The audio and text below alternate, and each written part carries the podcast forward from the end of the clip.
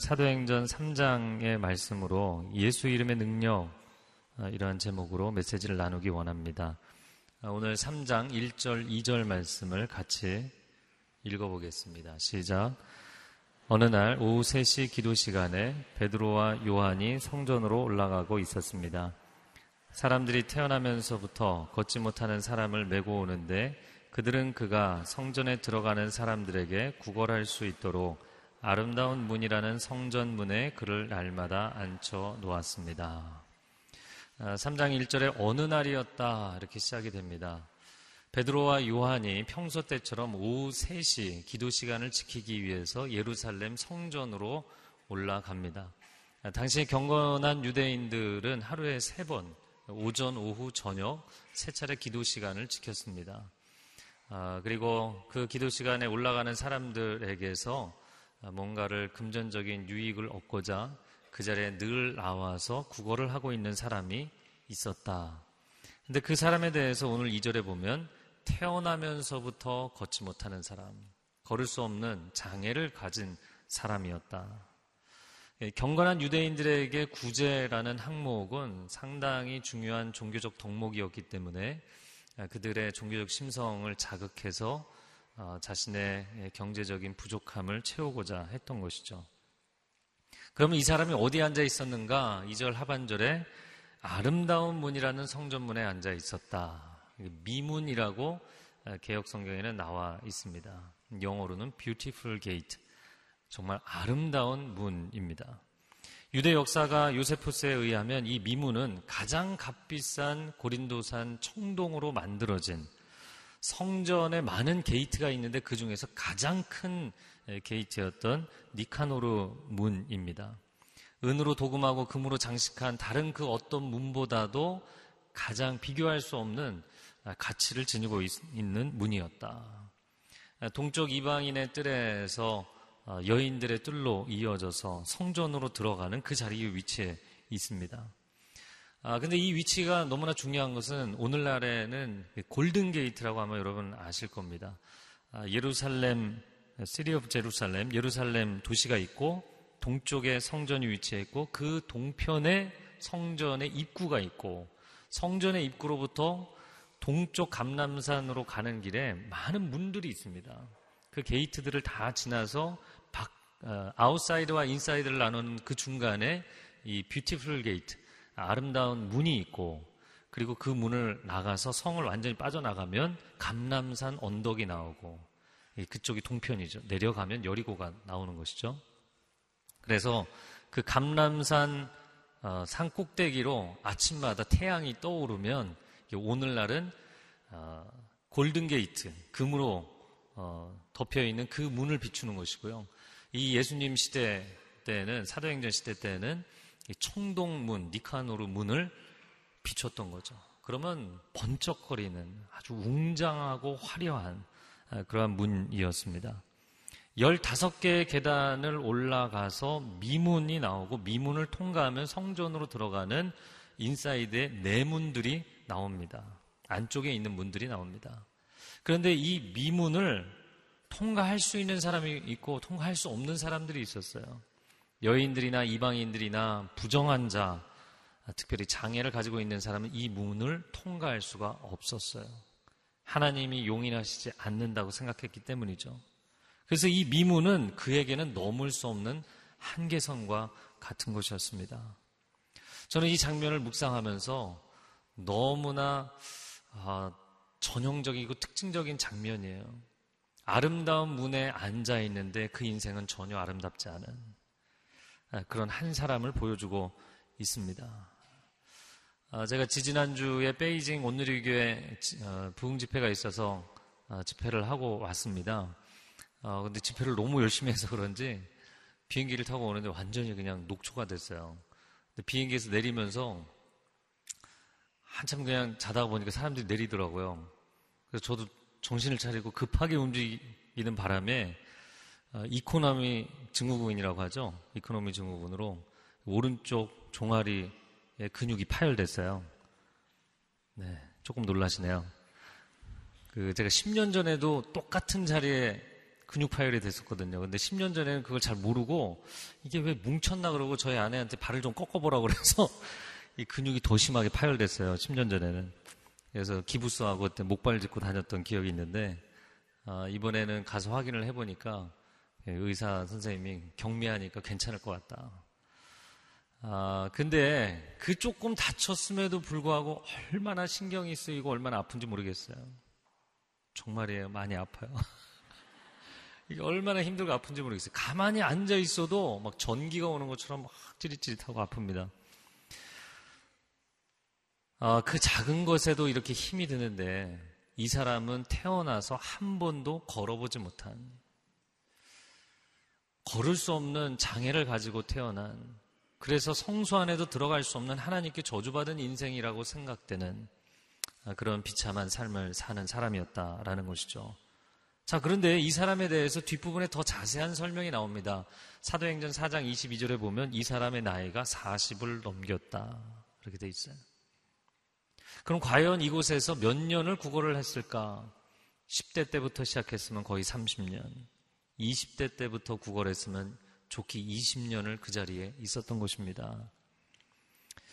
아, 9절에 오늘 본문에 뭐라고 표현이 되어 있냐면 모든 백성이 이 사람을 알아봤다라고 되어 있어요. 여러분 거린이 얼마나 많습니까? 근데 이 사람을 알아볼 정도라면 그것도 모든 백성이 알아볼 정도라면 상당히 오랜 기간 동안 그 자리에서 구걸을 했었던 것 같습니다. 아, 모두가 나를 알아본다는 것은 거린으로서 그 행위를 하는데 도움이 될 수도 있겠지만 그것은 인생의 낙인과 같은 것이죠. 늘 그 자리에 앉아 있는 사람, 벗어날 수 없는 인생, 마비되어 버린 다리, 동력을 잃어버린 인생. 사실 장애는 그에게 비극이자 또한 그에게 유일한 살길이었습니다. 유대 사회에서는 장애를 가지고 있는 사람이 아니고서는 구걸을 하지 못했기 때문입니다. 여러분 여리고성에 소경거지 바디메오가 있죠. 그는 시각장애인이었죠. 국어를 한다는 것은 그가 장애인이란 뜻이었어요. 자, 그런데 이 거리인이 베드로와 요한을 만나게 됩니다. 그게 이제 3절과 4절과 5절인데요. 한번 같이 읽어보겠습니다. 시작. 그는 베드로와 요한이 성전으로 들어가려는 것을 보고 구걸했습니다.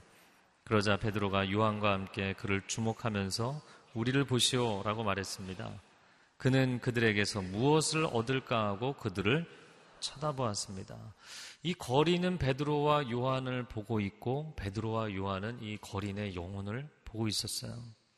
여러분 똑같은 장면 안에 있는 등장 인물들이지만 보는 것은 다 다릅니다. 우리는 똑같은 인생을 사는 것 같지만 다 다른 것을 보고 있어요.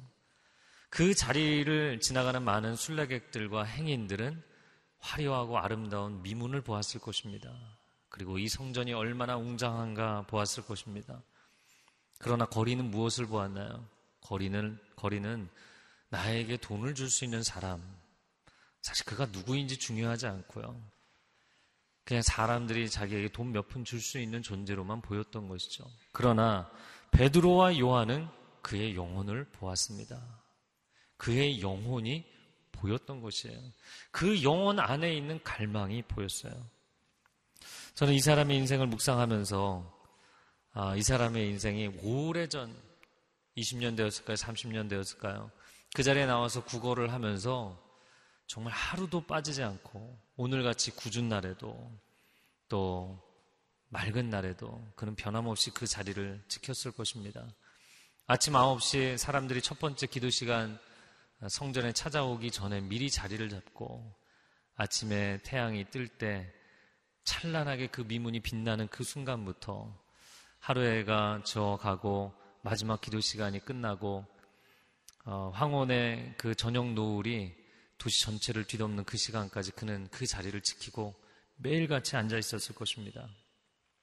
제가 이 사람의 입장이 되어서 내가 만약에 그 자리에 처음 앉았다면 나는 어땠을까?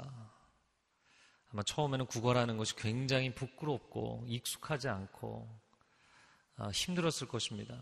근데 또 한 가지는 무엇이 있냐면 나는 이 미문 건너로 한 발자국도 내디딜 수가 없잖아요. 근데 나를 지나치는 많은 행인들이 미문을 건너서 성전으로 들어갑니다.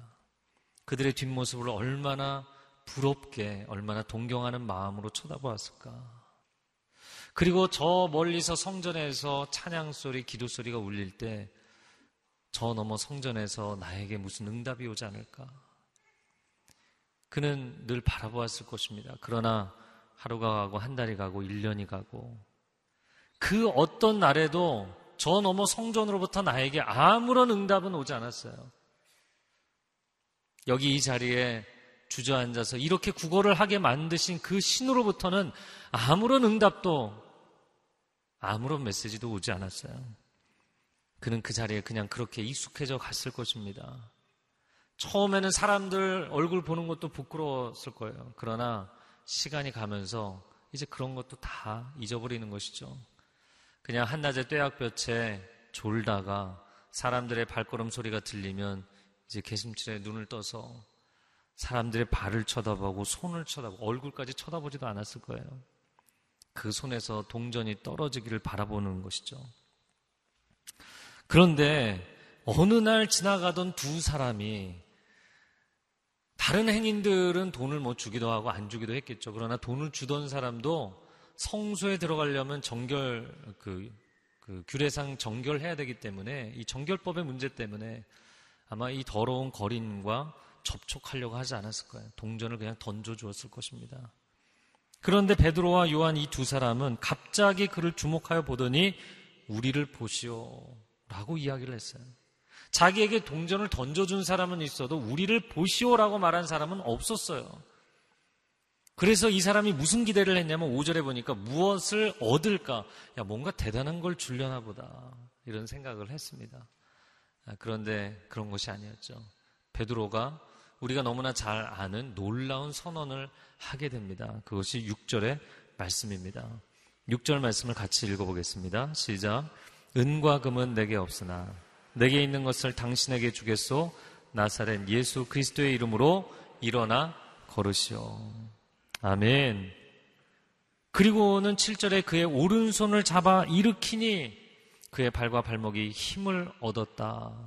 돈을 주어야 될 손이 그의 오른손을 붙잡고 일으켰더니 발과 발목에 힘이 생겼다. 여러분 사도행전의 저자가 누구라고요? 네, 누가입니다. 누가가 전직 의사잖아요. 그래서 이 사람이 발과 발목이라는 단어를 전문적인 용어를 사용한 것으로 봅니다. 그래서 헬라 원어상으로는 발바닥과 복숭아뼈예요. 발바닥과 복숭아뼈에 힘을 얻었다 이렇게 되어 있습니다. 다시 말하자면 그는 머리끝부터 허벅지 종아리까지 멀쩡한 사람이었어요. 그가 일어나지 못했던 이유는 발과 발목이었어요. 근데 거기에 힘이 딱 들어가는 순간 그가 스프링처럼 튀어 일어난 것입니다. 베드로가 은과 금은 내게 없지만 내게 있는 것을 너에게 주고 싶다. 사람은 자기에게 없는 것을 줄 수 없습니다. 사람은 자기에게 있는 것을 주는 법이에요. 이건 너무나 당연한 것이죠. 물질적인 여유가 있는 사람은 물질의 어려움을 겪는 사람에게 물질을 줄 수 있을 것입니다. 지혜자는 지혜를 나눠주고 사랑이 많은 사람은 사랑을 나눠주고 행복한 사람은 기쁨을 나눠줄 수 있어요. 사람은 자기에게 있는 것을 나눠주는 것입니다. 주변에 있는 사람들이 이 거린을 도와주었어요. 동전을 던져준 사람도 있고 오늘 본문의 2절에 보면 그를 날마다 미문에 데려다 주고 데리고 온 사람들도 있어요. 그러나 딱 거기까지였습니다. 그의 인생을 근본으로부터 치유할 수는 없었어요. 그러나 베드로와 요한은 다른 것을 가지고 있었습니다. 그들이 가지고 있는 것은 주 예수 그리스도의 이름, 치유의 이름, 생명의 이름인 줄로 믿습니다. 그리고 그 이름이 그를 일으키신 것입니다. 저는 이 신유라고 하죠. 디바인 힐링, 아, 하나님의 치유하심에 대해서 생각해보면 어린 시절이 이렇게 떠오릅니다. 제 친구 가운데 저희 동네에서 잠실 지역에 제가 잠실, 잠실에 살았거든요. 잠실 송파 지역에선 전설적인 공신이었던 친구가 있어요. 네, 공신이라 하면 공부의 신의 줄임말입니다. 네. 이 친구가 뭐 오늘날이야 선행학습 뭐 부모들이 열심히 시키지만 한 30여 년 전에 뭐 선행학습 그렇게 뭐 시키지 않았거든요. 근데 이 친구는 자기가 초등학생 때 너무 열심히 책을 보고 공부를 해서 영자신문 자기가 사서 보고 대학가에 가서 물리학 교재 사서 보고 그런 친구였어요. 어, 장래 소망이 물리학과 가서 물리학 교수가 되는 거였어요. 저희 이제 동기들이 같은 교회 이제 친구들이 생일 잔치하러 그 집에 갔는데 책이 너무 많아서 쌓아둘 데가 없는 거예요. 그래서 책을 다 본 책들을 이제 박스에 쌓아서 보니까 매트리스 밑에 받침대가 그 책 박스로 돼 있더라고요. 놀렐루야. 그래서 저희가 이 집이야말로 침대는 과학이다.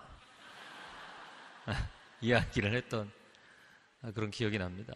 이 친구가 중학생 때 안과 검사를 했는데 색약이 판정이 나온 거예요. 몇개 글자들은 숫자들은 보이는데 몇 개는 안 보이는 거예요.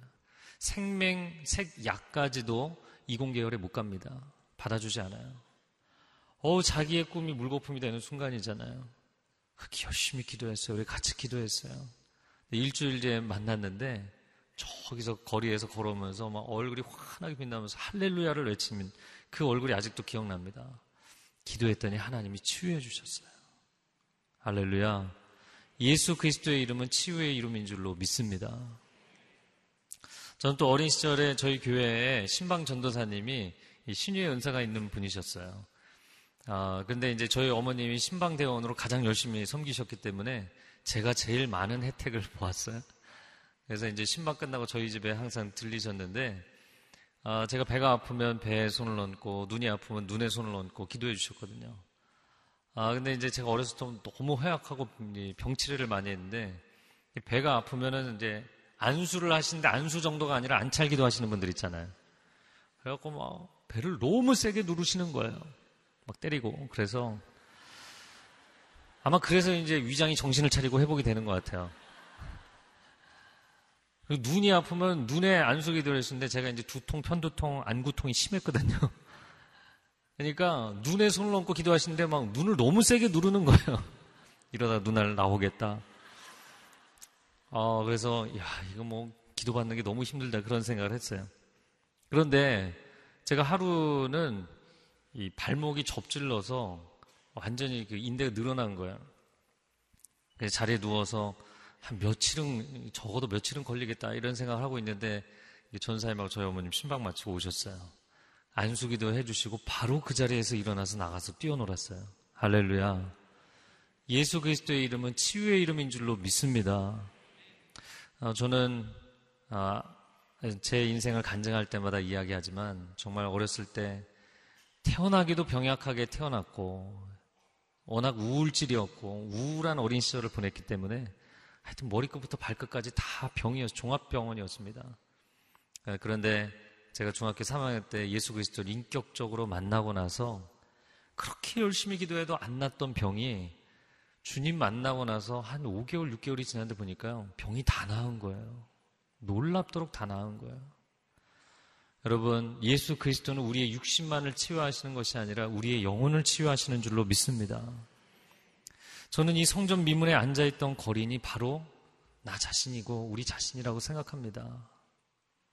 아름답고 화려한 성전 문 앞에 앉아있지만 전혀 아름답지 못한 너무나 비참한 인생을 사는 매 주일 웅장하고 아름다운 성전에 오지만 내면의 슬픔과 절망과 고통을 넘어서지 못하는 많은 성도들이 있습니다.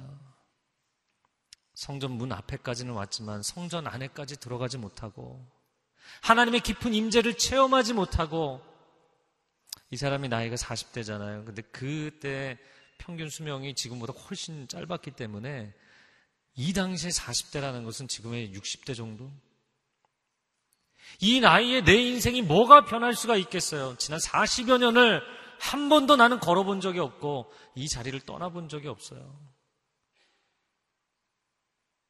하나님을 믿고 신앙생활하고 매주일 교회 나오지만 그러나 내 인생은 변화될 가능성이 없다고 생각하는 사람들이 있어요. 바로 우리 자신의 모습입니다. 저는 또 한 부류의 사람들이 해당된다고 보입니다. 화려한 현대 도시 문명 가운데 살아가지만 세상이 화려할수록 우리 영혼은 초라해지게 돼 있어요. 여러분 세상이 빛난 빛날수록 우리의 영혼의 피폐함과 누추해짐은 막을 길이 없습니다. 사람이 물질을 추구하면 추구할수록 세속적이 되면 될수록 더 많은 성공과 더 높은 빌딩을 세울수록 세상이 더 빨라질수록 거대해질수록 그 안에 살아가는 영혼들은 갈수록 어려움을 겪고 있어요. 고통을 겪고 있어요. 우울증과 불안증과 조울증과 온갖 정신적, 정서적, 관계적 고통을 경험하고 있어요. 날마다 미려한 고층 빌딩 숲 사이로 출퇴근을 하지만 돈을 위해서 생존을 위해서 날마다 치열하게 싸워야 되는 생존을 위한 몸부림을 쳐야 되는 갈수록 나 자신이 작아지는 아이들도 엄마들도 한국 사회에 산다는 것이 어린 시절부터 행복을 포기하고 행복, 행복을 담보로 내어주고 세상에서의 경쟁과 성공을 위해서 싸워야 되는 그런 어려운 삶을 살고 있는 우리들. 세상은 화려한데, 아름다운데, 그 아름다운 문 안으로 들어가지도 못하고 그 앞에 주저앉아 있는 우리의 모습이 아닌가 싶습니다. 그럼에도 불구하고 이 거린처럼 날마다 성실하게 그 자리에 나가서 날마다 이 자리를 지키지 않으면 살아낼 수 없는 그런 인생을 살고 있는 우리 자신입니다. 우리 영혼의 우울과 우리 영혼의 슬픔을 돈 몇 푼으로 극복할 수 없습니다.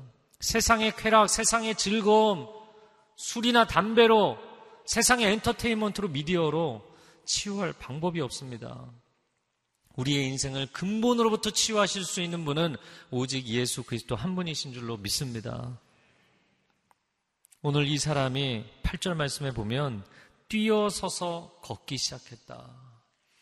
여러분 이 말 어순이 좀 이상한 것 같잖아요. 서야 걷고 걸어야 뛰는 거잖아요. 근데 맨 처음에 뛰어라고 돼 있어요. 그건 뭐냐면 아까 얘기한 저 스프링처럼 팡 튕겨서 일어난 거예요. 처음에 갑자기 힘이 주어지니까 벌떡 일어나서 그가 서더니 걷기 시작했다. 8절, 9절, 10절 말씀 한번 같이 읽겠습니다. 시작. 모든 백성, 아, 죄송합니다. 뛰어서서 걷기 시작했습니다.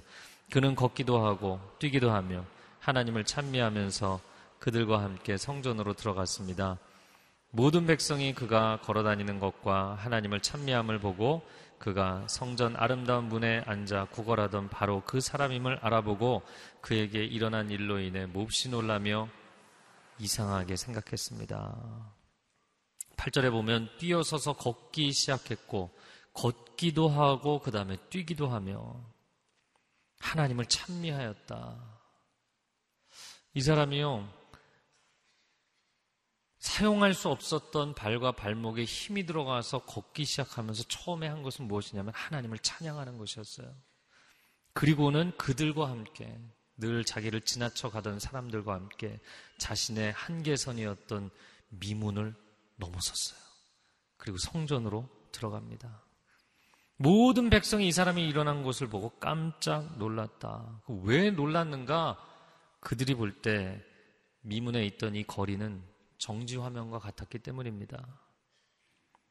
오늘 본문에 이 사람의 이름도 소개되어 있지 않죠. 어, 성경에 보면 사람을 소개할 때는 적어도 아버지 이름을 소개하잖아요. 아버지 이름도 나오지 않죠. 가문의 이름도 나오지 않죠. 그냥 성전 미문에서 국어를 하는 사람. 그가 그 박제되어 있던 배경 화면에서 뛰쳐 나온 것입니다. 그러나 저는 이 본문을 묵상하면서 하나님을 찬미했다. 과연 이 일이 하나님을 찬양할 일이었을까? 여러분, 자기의 인생은 그 당시 뭐 한 60년 살던 시대, 40대, 이미 40대가 넘었어요. 지금 내가 장애가 치유가 된다면 자신의 일자리를 잃어버리는 거예요. 앞으로 나의 인생을 어떻게 살아야 될지. 과연 이 사람이 반가웠을까? 사도행전 16장 빌립보에서 사도 바울이 귀신 들린 여종을 치유했을 때 그 주인들이 왜 돈벌이를 없애느냐? 거라사 광인에게 예수님이 찾아가셨을 때 왜 나를 괴롭히려고 여기까지 찾아오셨느냐? 여러분, 우리 주변에 하나님을 믿지 않는 가족들, 하나님 믿지 않는 여러분의 이웃들, 인생의 절박한 상황에 놓이고 벼랑 끝에 서서 이제는 하나님께 돌아오셔야 됩니다. 주님을 만나야만 치유됩니다. 이야기해도 날 건드리지 마라. 난 그냥 이렇게 끝내겠다. 고집하는 사람들이 얼마나 많습니까? 교회에 나오고 예배를 드리는 사람들 가운데도 내 인생을 터치하지 말라고 나는 그냥 이렇게 살겠다고 이야기하는 사람들이 얼마나 많습니까? 만약에 이 사람이 나는 비참하고 우울한 인생을 살지라도 여기서 이렇게 빌어서 먹고 살겠다고 결정했다면 베드로와 요한이 그날 제시한 선물을 달갑게 받지 않았을 것입니다. No thank you. 괜찮습니다. 저 그냥 두십시오. 전 이대로 살겠습니다. 그런데 이 사람이 벌떡 일어나 그 발이 치유된 이후에 왜 나에게 이런 일을 해서 왜 내 인생에 개입해서 날 힘들게 하느냐 얘기하지 않고 하나님을 찬미하며 성전으로 뛰어들어갔다. 집으로 가지 않았어요. 가족 만나러 친구 만나러 가지 않았어요. 하나님 앞에 달려갔어요. 저는 이 사람을 보면서 화면을 다시 미와인대에서 되돌려 보면 베드로와 요한이 그 사람 안에서 도대체 무엇을 보았을까? 무엇을 보았겠는가?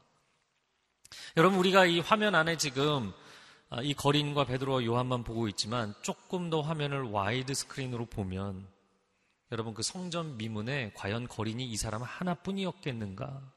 라는 것입니다. 근데 제가 그 질문을 갖고 있었는데 여러 주석서들을 봤는데 딱 한 권의 책에서 그렇게 나오더라고요. 여러분 많은 마을과 도시들이 main gate 앞에 거기서 장터가 열리고 거기서 재판이 열리고 거기서 사람들이 모여서 토론을 했어요. 광장이 형성되었습니다. 예루살렘 성전 안으로 들어가는 가장 큰 게이트입니다. 그 게이트 앞에 수십 명의 걸인들이 있었어요. 그 중에 단 한 사람이 그날 치유함을 받았습니다. 베드로와 요한은 그에게서 무엇을 보았을까요?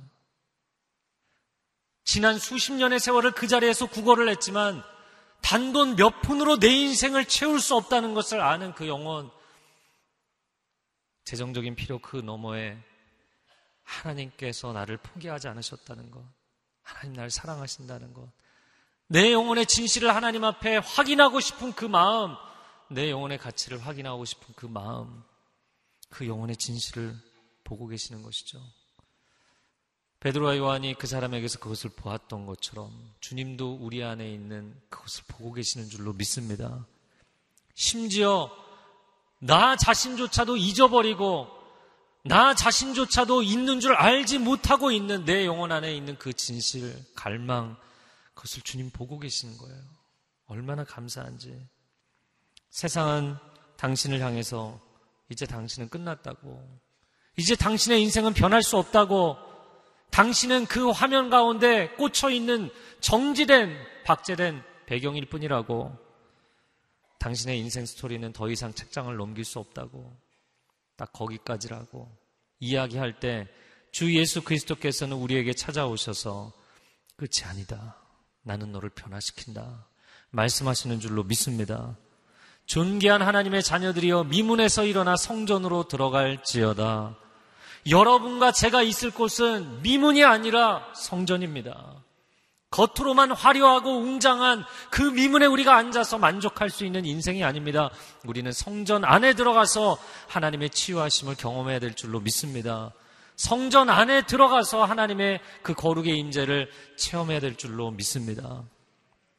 이 사람이 5절에 보면 무엇을 얻을까 하여 무엇을 받는다. 3절에도 들어가려는 것을 보고 구걸했다 이렇게 되어 있죠. 근데 구걸이라는 단어가 무엇을 얻을까 하여입니다. 근데 제가 히브리 어, 헬라어 텍스트를 보다가 무엇을 받는다 받는다. 근데 돈을 받으려고 했는데 예수님을 받아들였어요. 할렐루야. 그리고 떠오른 구절이 요한복음 1장 12절 말씀이에요. 요한복음 1장 12절 같이 읽어보겠습니다. 시작. 영접하는 자, 곧 그 이름을 믿는 자들에게는 하나님의 자녀가 되는 권세를 주셨느니라. 여기 영접한다는 단어가 오늘 본문에 나오는 얻는다라는 똑같은 단어예요. 오늘날 우리는 왜 성전에 옵니까? 이 사람처럼 하나님 내 사업을 좀 회복시켜 주십시오. 경제적으로 회복시켜 주십시오. 지위가, 명예가, 인생의 진로의 길이. 여러분, 우리는 성전에 많은 것들을 얻으려 오지만 그러나 주님이 우리에게 주시고자 하는 것은 생명의 이름, 능력의 이름, 치유의 이름, 주 예수 그리스도의 이름인 줄로 믿습니다. 그 이름을 얻으면 모든 것이 회복될 줄로 믿습니다. 그리고 그 이름을 얻을 때 우리는 세상으로 사람들 만나러 뛰쳐나가는 것이 아니라 성전 안으로 찬양하며 들어갈 수 있는 평생을 예배자로 살아가는 축복이 있기를 바랍니다. 이 시간 우리가 함께 이 찬양 우리 고백을 담아서 했으면 좋겠습니다. 능력의 이름 예수, 권능의 이름 예수, 모든 강력을 파하는 예수, 생명 되신 예수, 우리 함께 찬양하겠습니다.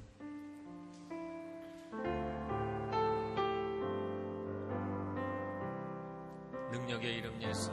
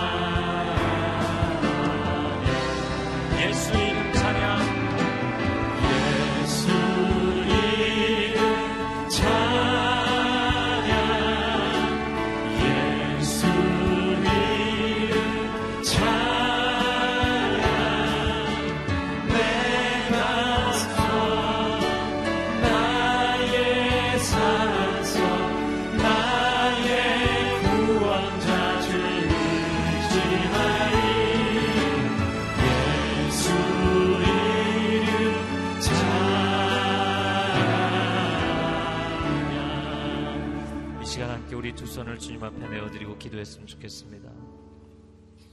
내 사랑하는 아들아, 내 사랑하는 딸아, 왜 미문에 주저앉아 있느냐?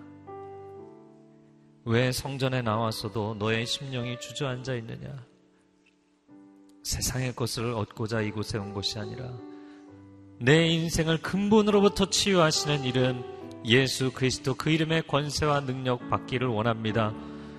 주 예수 그리스도는 나를 포기하실 수 없어서 나의 생명을 건지시고자 십자가 위에서 생명을 내어주신 이름입니다. 그 이름의 권세가 우리의 삶에 부어지게 하여 주시옵소서, 우리 가정에 부어지게 하여 주시옵소서, 주 한번 외치고 기도하겠습니다. 주여, 오 사랑하는 주님, 생명의 이름, 구원의 이름, 치유의 이름, 용서의 이름, 회복의 이름으로 우리 가운데 오신 주님을 찬양합니다. 우리 가운데 임재하여 주시옵소서. 살아계신 주님 우리 가운데 임재하시고 역사하여 주시고 새롭게 하여 주시옵소서. 우리의 심령을 새롭게 하여 주시고 우리의 삶의 자리를 새롭게 하여 주시고 우리 자녀들을 새롭게 하여 주시고 우리 가정을 새롭게 하여 주시고 우리 관계를 새롭게 하여 주시고 일터를 새롭게 하여 주시고 한국 교회를 새롭게 하여 주시옵소서. 선교지마다 회복의 역사가 나타나게 하시고 복음의 역사, 구원의 역사가 나타나게 하여 주시옵소서. 하나님의 능력이 나타나게 하여 주시옵소서. 그 이름을 찬양합니다. 그 이름을 높여드립니다. 우리 가운데 온전히 임재하여 주시옵소서. 아멘. 주님 감사합니다. 사랑하는 주님, 화려한 미문에 둘러싸여 있어도 피폐하고 초라하고 누추한 인생으로 살아가는 삶이 아니라 예수 그리스도의 이름. 은과 금은 없지만 나의 인생을 근본으로부터 회복하시고 치유하시고 승리케 하시는 예수 그리스도의 이름이 우리의 심장 안에 있는 줄로 믿습니다. 하나님의 자녀들 낙심하지 않게 하여 주옵소서, 용기를 내게 하여 주옵소서, 승리하게 하여 주옵소서, 감사를 드리며 예수 그리스도의 이름으로 기도합니다. 아멘.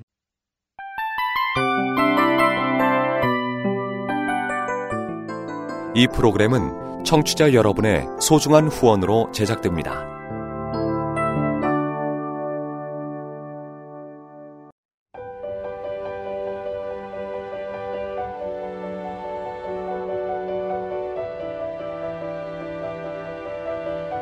세상에는 수많은 교회들이 있지만 더 깊이 있는 말씀 강해를 찾기 위해 크기로만 교회를 선정하지 않습니다.